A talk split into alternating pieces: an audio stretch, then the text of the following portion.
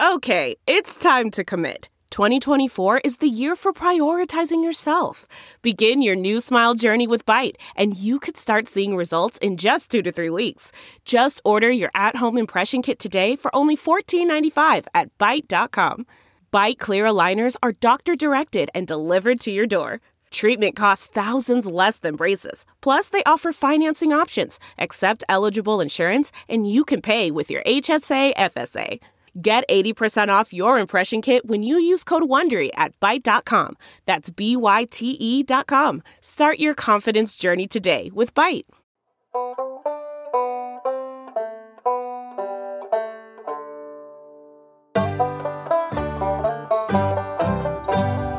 Ethics in football, we dug ourselves a hole. Is it right or wrong to smash a player's skull?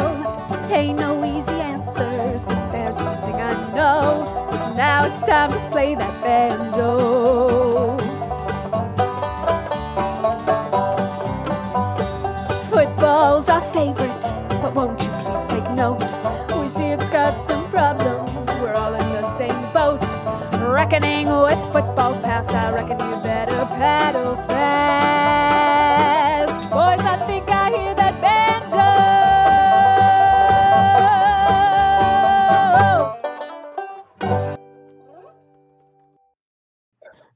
Welcome to Banjo College Football, the world's most ethical college football podcast. I'm your host, Kevin Paul, joined as always by my co conspirators, Andrew Stevens and Brian Scott Rippey, and also joined by a special guest today. Um, you know, First guest on the program. first ever guest on Banjo. Uh, so he's a writer and editor um, for the newly dropped Moon Crew LLC.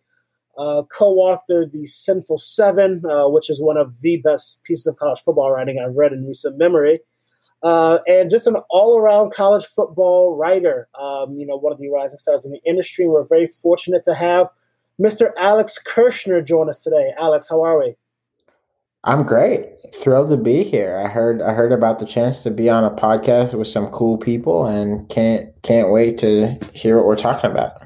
Um, You were I'm- given bad information, sir. yeah, I was about to say, uh, I will pamper you a, a little. I bought your book, uh, but I'm not going to brag like KP and said that I've read it because um, I'm specifically buying literature and shelving it because uh, that's what one does. Read That's the real way to do it. Yeah, read yeah. Twitter seven hours a day. Don't pick up a real book. for sure. I'm right there with you. I mean, I honestly, I haven't even read the book. If we want to be, so you know, So before we get started, I do want to ask a little bit, um, just as a couple sports media nerds here, uh, touch on Moon Crew a little bit. I mean, it dropped. It looks like seven, eight hours ago, and so um, we would love to hear more.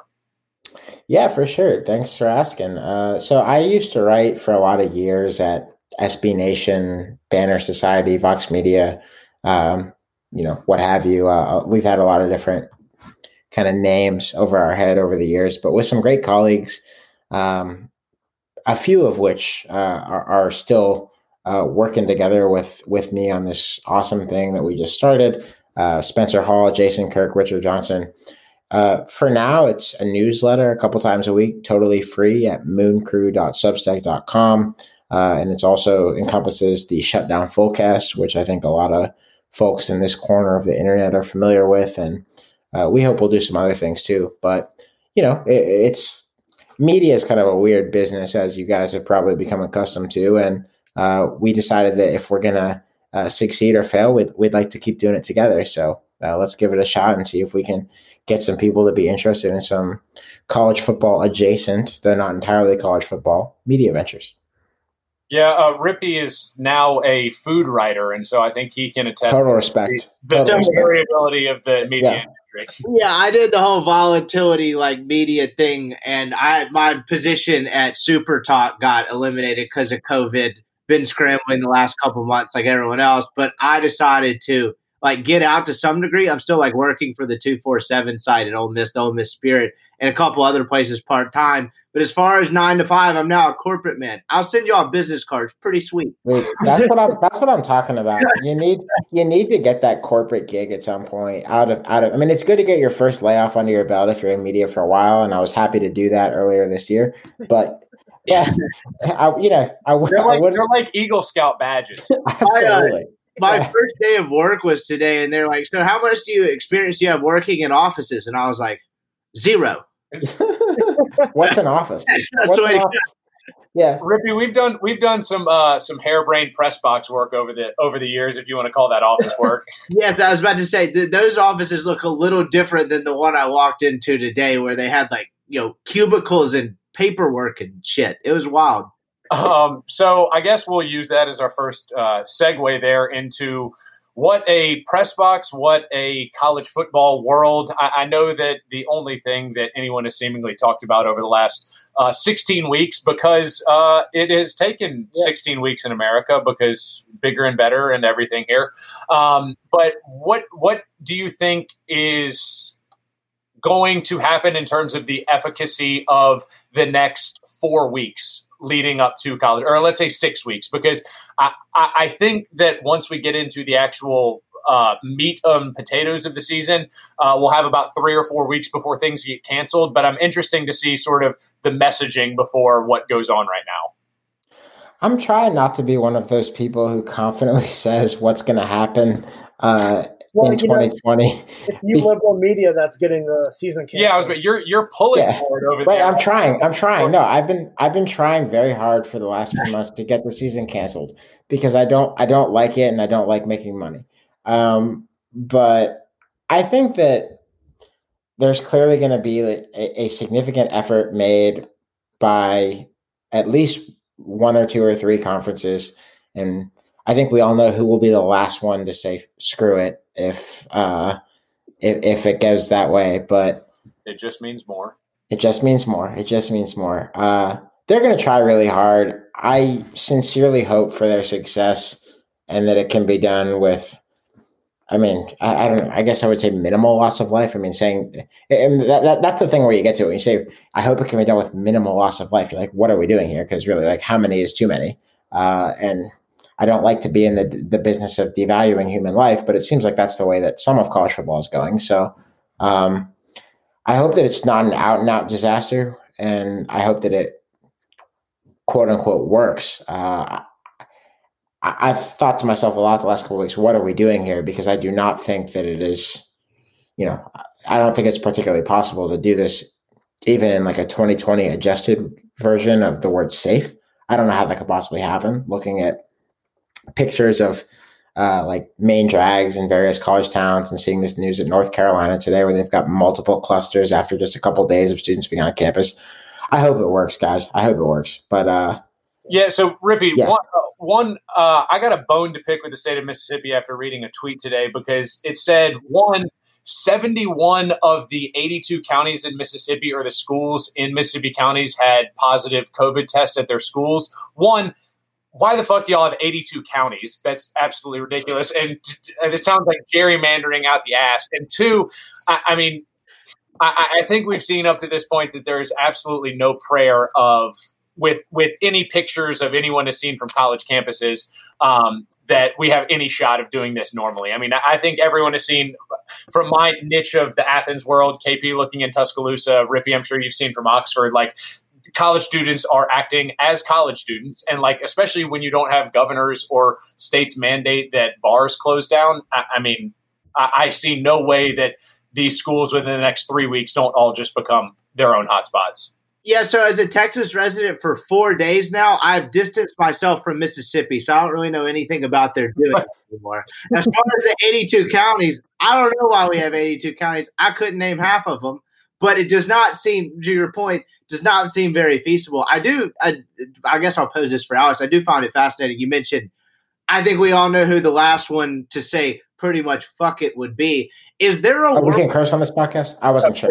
yes Okay, gotcha. let her. Yeah, you can't do it anyway. But like, is there a world where you get like I look at this and if they're remotely successful for four or five weeks, because it was interesting when you saw kind of the the actual fragmentation of college football and you know the literally lack of central leadership manifests itself with the Pac-12 and the Big Ten canceling and the other three going forward. Some of the quotes coming out, and even some people I heard around Oxford, but even more so, like very much more well connected people like Ross Dellinger. There's almost like an element of spite to the other two canceling. And so I guess the question I posed is is there a world where you get four or five weeks into it and the SEC just wills it to the finish line, even if it becomes an unsafe farce? Like it just kind of seems like you could be headed that way. Yeah, there's a, we there's absolutely a, a way that that could happen. Like we're in a world now where we have like an ongoing humanitarian disaster in this country, and like quite a few folks, uh, including many with power, have just kind of said "fuck it." So, sure, like I, there's there's very little that I would rule out, and uh, you know, I mean, it's what, 170,000 dead people just in the United States, you know. Yeah.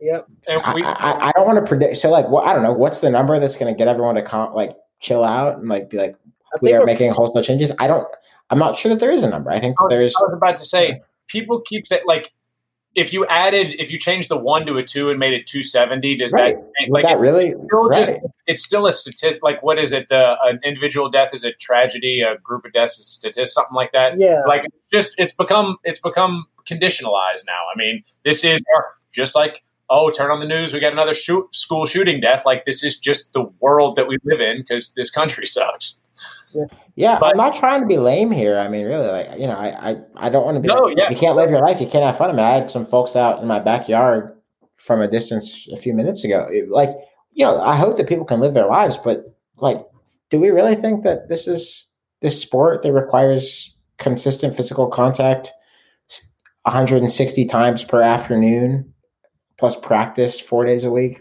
plus travel, and then yeah. plus you have to live on a college campus where colleges are. I just I, I really hope that I would love to be like this dumb lib media overreacting. I would love that, and you can own me forever if so.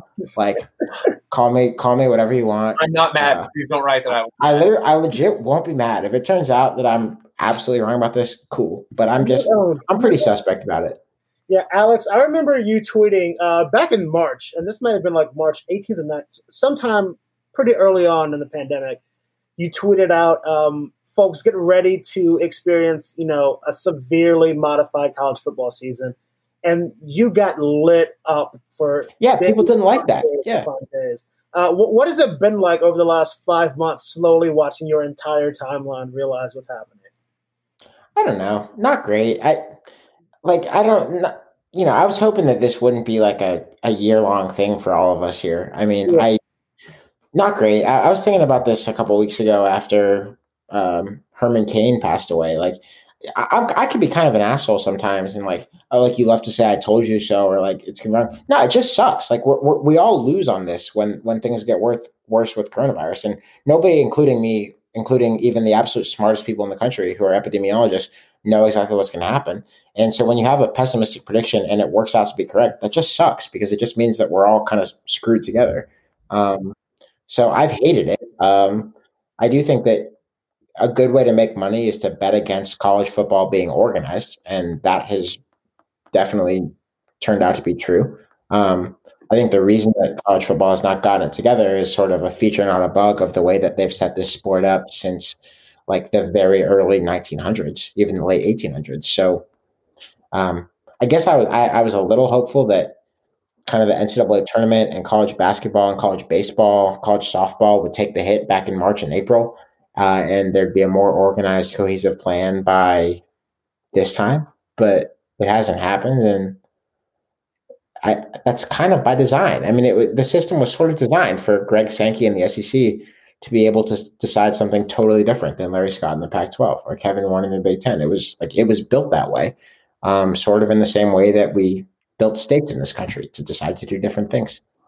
And I, and to bring up sort of I think something that you brought up recently on Twitter, which is almost the opposite of what KP said, but sort of relates into how if we're just going to push on with college football this season, um, you essentially said that we've just made up how you determine a champion for now over a hundred years, and so like yeah. in the hypothet like one thing that I've kind of realized about this entire shitty situation is like part of the reason that I think we are in this is because humans and I think particularly like Americans, we renormalize and like reconditionalize ourselves extremely easily. And so like now it like it used to be or 10 weeks ago was unthinkable that we haven't been to a restaurant. Now it's like, oh yeah, I'm just a person that doesn't go out of my house anymore. And so like if we begin to re-normalize ourselves to whatever this new version of college football might look like to where let's say there are only three conferences playing, what then like like I guess I'm wondering, like, is there an argument that we are stupid enough to like convince ourselves as the season goes on that this could be legitimate? I mean, I, as the NBA is going on right now, I know that they're doing it safer, and like the fact that there aren't positive tests and important players aren't missing, like, lends itself to the legitimacy of the title. But like, I do have a feeling there are enough dumb people that are just going to be like, no, this is a real season we're going through, even if like 40 teams are playing. Sure, I I think that there's no question that it's going to be really hard to find a quote unquote legit champion this year because the season's so small. But on the same hand, like that's how college football has been for it's been we've had college football for 150 years. The champion has kind of just been, hey, whoever the hell you think it is for all but the last 22. I think the BCS started in 98, right? Yeah. Uh, 97 or 98. So, you know, uh, I think that if the season by some miracle does go off in a relatively smooth way and we have, you know, nine or 10 games per power conference team, maybe if you get canceled, you have a playoff consisting of, uh, you know, the best teams from three or four conferences. Maybe this is finally the year that a group of five team gets in if the uh, American and the Sun Belt Conference USA, if someone goes undefeated, who knows? But like that would honestly be the most normal thing of college football history applied to 2020 would be a total mess of deciding what's real and what's not because uh, there's a long history of schools just kind of deciding, hey, yeah, we think we have a championship here, and who can really say no, you don't, because there, there's there's not a governing body, certainly not the NCAA, that's set up to tell you you can't. So Hey, you know, I, I guess I, I, guess I can embrace that as a little ray of sunshine this year. Yeah, you see. Your opinion, though, oh, sorry, Rip, what are you saying? No, I was just going to take that a step further. In your opinion, obviously, you're well versed in the history of college football, but the thing to me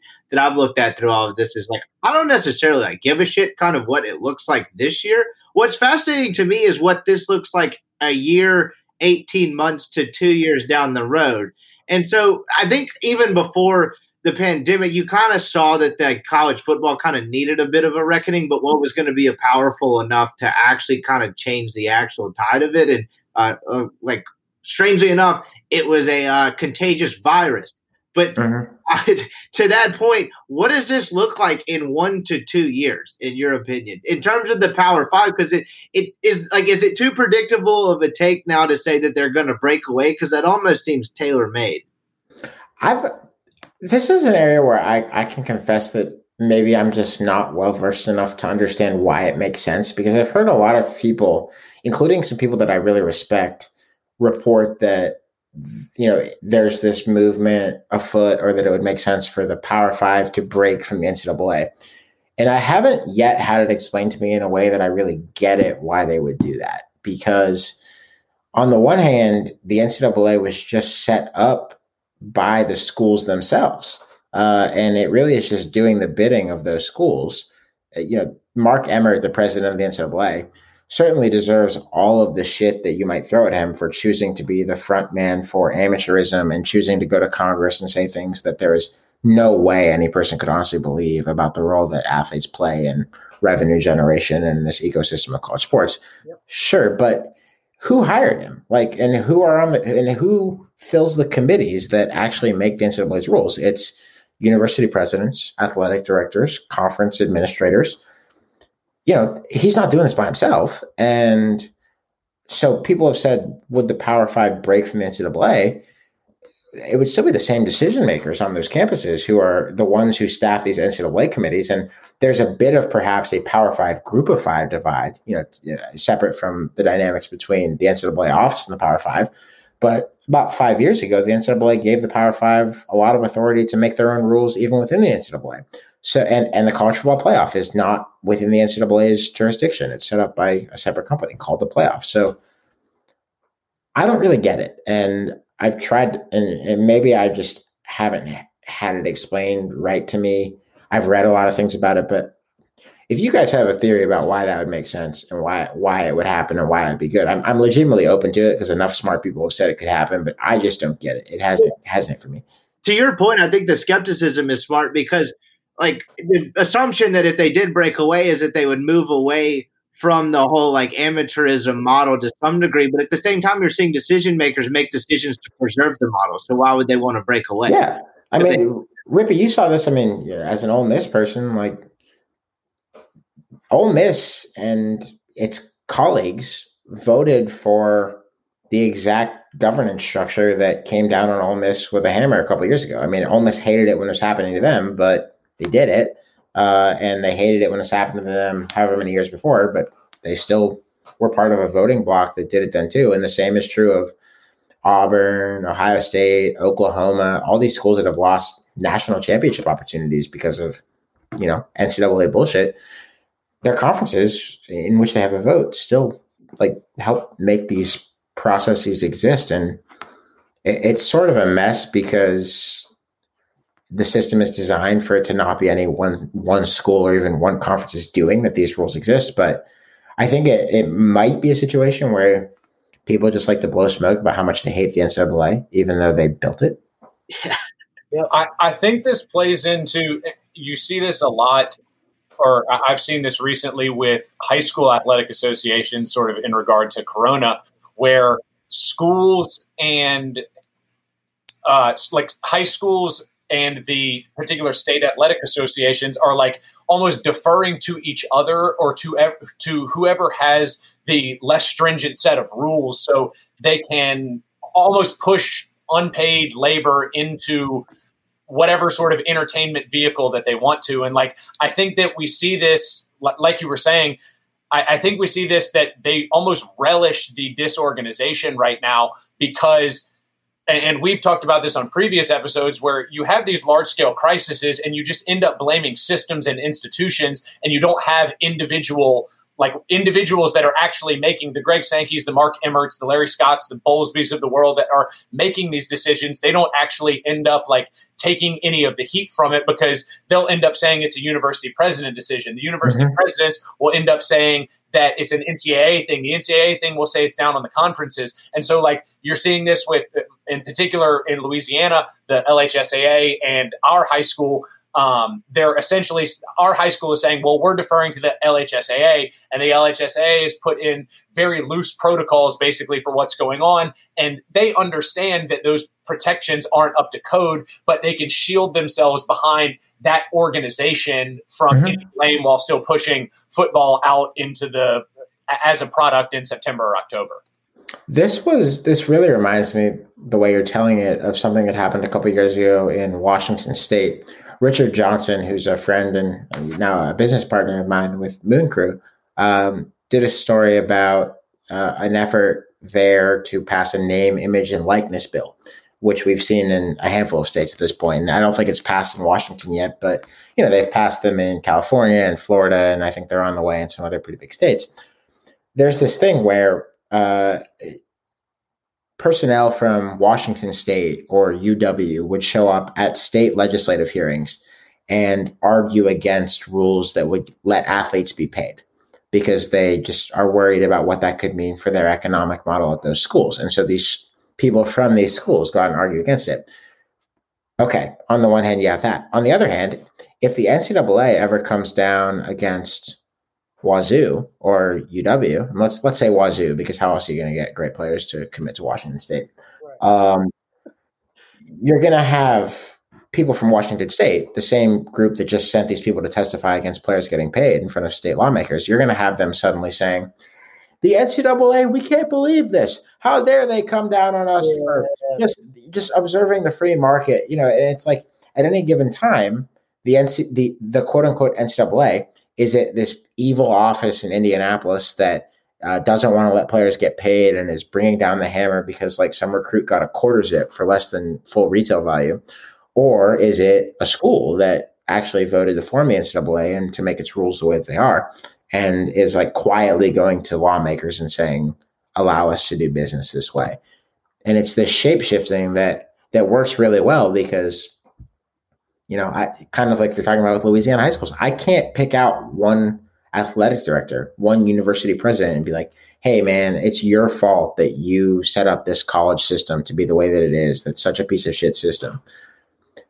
I can't because it's not one person. It's hundreds of schools that have agreed to this over time. And anytime they don't like it, they can just say, wow, look at all these other schools that are doing it this way. We have no power.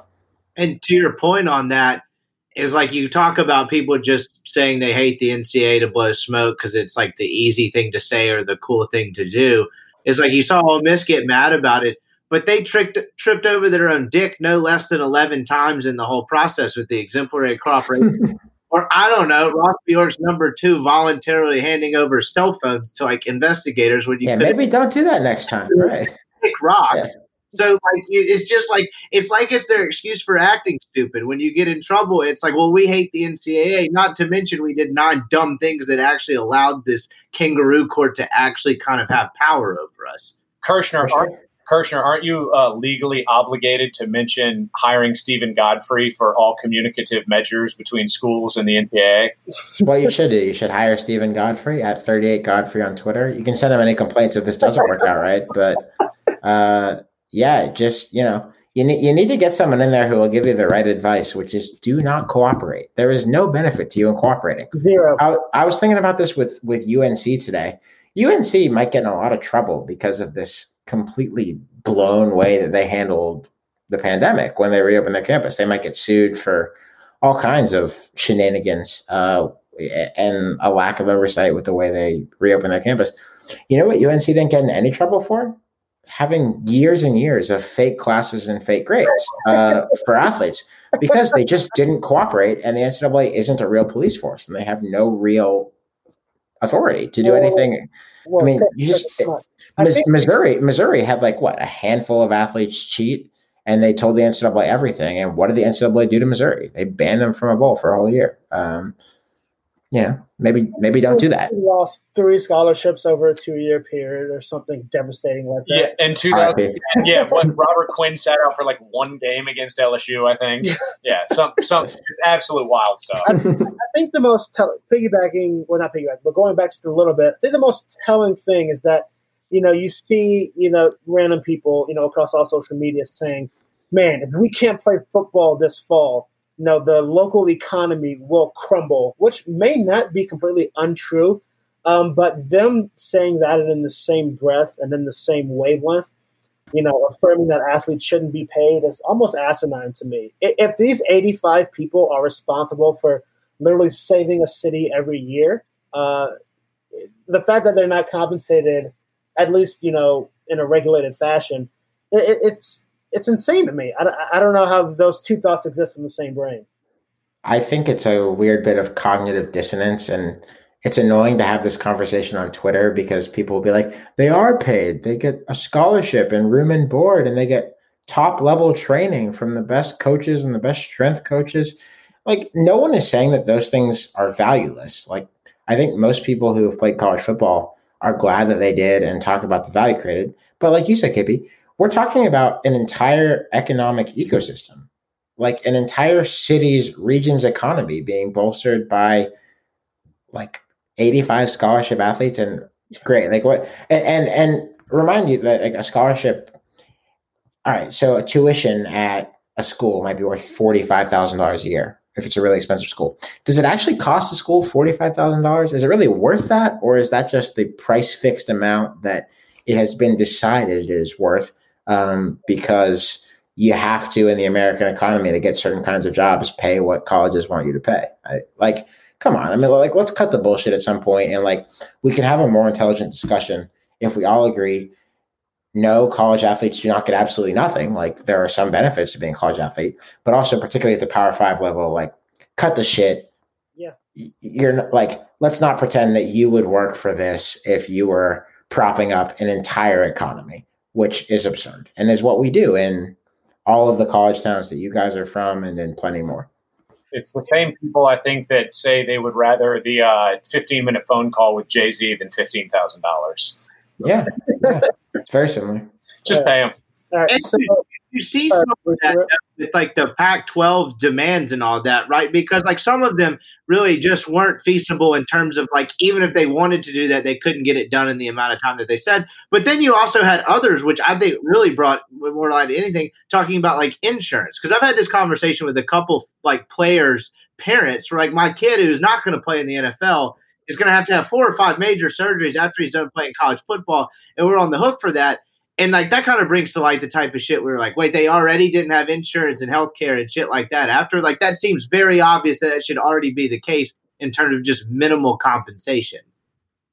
Yeah, I don't understand how anyone could make a good faith argument against lifetime healthcare or at least multi-decade healthcare for college football players. I mean, it's like I think the only way that you could be opposed to that in good faith is to just have no understanding of the hell that football wreaks on your body. Like watch go watch a game one game from the sideline an sec game and and listen to the crunch every time someone hits someone. Every time an offensive tackle puts his hands on a defensive end. Human bodies are not built to have the things done to them that are done in high level football. They're just not built for it.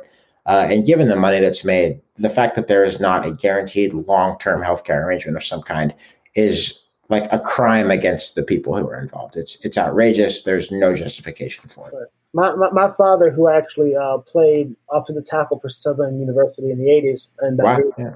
he said, um, you know, if, if you really want to understand what football players go through, just pick one lineman. It could be whoever, offense, defense. Pick one lineman and just watch them for the full game, and ask yourself, could you do that for three hours once a week every fall? I couldn't. No. yep. it's most like imagine it's like running a marathon while getting hit in the face with like a beanbag for a heavy beanbag for like half of that marathon. Yeah. Do you want to do that? I, I personally no. The, so I think Southern, like I think Southern is is a good school to bring up in terms of some of the uh, ancillary effects outside. I mean, we talk about the major casualties of Corona. I don't think, like, ultimately, I, I think that we are arguing over minutia because college football ultimately could be canned for two full years and still come back on a Power Five level in 2022 if we needed to. But like the SWAC, I don't think can survive. Like, I mean, the Sun Belt is doing all they can right now to to prop themselves up. But like, you have places. I mean, the MEAC, the NIA, NAIA schools. I mean, and then you have the volleyballs, the golfs, the tennises at all of these. I mean, I think we saw that Stanford cut something like 11 sports. So I guess taking Rippy's question earlier of like where where do you see the football side of things? It's like where do you see the entire everything outside of Power Five football over the next two to three years? Probably a lot of pain, and I think how much and exactly where it falls depends on the type of school. Uh, there are some schools that are lucky enough to have other sports that can sustain themselves. Um, you know, Andrew, you're in Baton Rouge. You guys are you, you guys are in Baton Rouge. Yeah. Uh, baseball at LSU, I, I, believe, is a profitable or pretty close to profitable endeavor. Yeah, one one of so, the old ones, but yeah. So that's fairly rare. Um, you know, there are some schools where particular sports that aren't football can sustain themselves and can keep drawing in attention. Can they sustain themselves when there's a pandemic and you can't have live crowds? Perhaps not, because I, I, don't think that most of them are running up big margins. But I think we're going to just see a lot of blood in you know the lower part of the Power Five, the Group of Five, certainly FCS, D two, D three, non football. Hard to predict exactly where it's going to fall, but uh, those programs that are not fortunate enough don't have the tradition, don't have the media market to break close to even and if if you're not a big part of your school's tradition, if it's not something that a ton of people care about, you're you're going to be a target for an athletic director who needs to find some savings, and uh, that's sad. And Matt Brown and his uh, he's a colleague, a former colleague of mine, great friend, right. in the Extra Points newsletter has written that in some cases it might not make sense for these schools to cut these sports because if you are a sport where you have a lot of athletes who are not on full scholarships and are paying tuition you might actually, depending on the way that you're recruiting, you might actually make a small profit as a university, even on a sport like that. But maybe that's not reflected on your athletic department balance sheet because the athletic department's at a loss, even though the university as a whole is getting tuition it's all just it's it's very messy, and it kind of goes back to there not being a standard way of accounting or doing business in college sports. But I think the only thing that is safe to predict is that broadly speaking, we're going to see more sports programs be cut. We're going to see a lot of layoffs in athletic departments. Uh, and as bad as things might get in Power Five football, they're going to get considerably worse everywhere else. Yep. Yeah, the uh, I, I think the a lot of blood is probably a lot of pain is the easiest way to sum it up because we were talking about on the last episode that the way that I, I mean I want to use a, the word perverted just because the way that college football distorted whatever you want it, college football and then major college basketball to an extent have really like distorted the entire model of what the NCAA was built upon, which is essentially we need to bring like it is a service to bring kids in to be able to get them into school for free because like we've talked about the minimum a college athlete should get is essentially the full scholarship the room and board everything that they need and then it will hopefully gain them four years of education at a decent school put them out into the world. But since there's been so much money into it we've sort of like rewired the way that we think about it to where now the volleyball team that doesn't operate at, at a positive margin is now deemed as worthless to the school. And so like we we i just think it's just been this entire we've we've professionalized college sports without compensating the athletes. And the result of that is the casualties of some of these small school small sports because they're not viewed as profitable business entities when they've never really been a business entity in and of itself. It's like people forget they weren't originally intended to make a profit. Yep. I, I think that the a thing that has been missed a lot the last couple of weeks around this discussion about college football uh, and that is somewhat true more broadly of college sports uh, is that the reason that this is happening, beside the United States blowing the pandemic and us having the worst numbers of any country in the developed world, uh, is that it's an amateur sport where the labor not only is not paid but doesn't have collective bargaining rights of any kind. And like we hear all this time, we've heard so many people say things like, if the players are paid, people are going to stop being interested in college sports. You know, they won't watch because the reason they watch is because it's it's special to have this bond with the university. You're playing for the love of the game, the love of your school, the love of your student body, whatever, whatever. Leo Lewis agrees. But guess what? You know, Major League Baseball, even though it's a mess, they're playing right now. The NFL is going to play. They're not going to cancel games in the NFL barring absolute disaster. The NHL and the NBA are in their bubbles. MLS, uh, the WNBA, National Women's Soccer League, they're all doing bubble things of various kinds, and it's working for them. And the reason that that could happen is that they have unions. They have players' unions that could come together, bargain with the leagues, and say, "Hey, we're willing to take this risk. Uh, you know, these are the terms that we are returning under." And uh, you know, we accept a certain degree of that possible pain because we want to play and we want to make this money. I have a lot of respect for Justin Fields, Trevor Lawrence, the college football players who have spearheaded a movement to try to get these conferences to reinstate their seasons. But tweeting hashtag we want to play or having your parents write a strongly worded letter to a commissioner is not even close to the same thing in court as having a signed collective collective bargaining agreement that says we sign away X rights in order to come back and play. And I think that is at core why college football is not going to happen as normal this year, why it might not happen much at all, uh, is because you have a workforce that does not have the ability to sign away the possibility of a significant lawsuit down the line. So I think college administrators have sort of played themselves in that regard do you buy into the theory or the storyline? Because I tend to do a little bit that, and I heard this from people in the SEC as well, is that yes, like player health and safety was a problem, and obviously that study came out about myocardial, whatever I can't pronounce it because I'm dumb and I'm from Mississippi. They were very alarmed by that. But I also think to some degree they were maybe using that as a little bit of a meat shield because they were terrified, almost I don't know, more so, equally so, less so but they were very terrified by this player organization movement and kind of player empowerment. Do you think that played into any of the decision making at all? I don't actually. Uh, I've heard that a lot. You know, particularly people saying that the Big Ten and the Pac-12 those were the two conferences where the players really stood up and had these public stances, uh, making demands of their conferences, so they just shut down.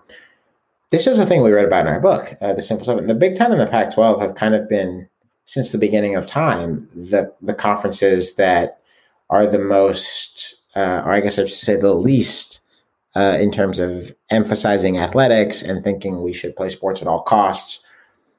I think that there, you know, the Big Ten and the Pac 12 are in political footprints. They're a little different than the SEC and the ACC and the Big 12 uh, in states that tend to have been more fearful of the virus, in my opinion, for better. I know not everyone's going to agree with that, but uh, that have seen it differently than a lot of states in the Big 12 and the SEC.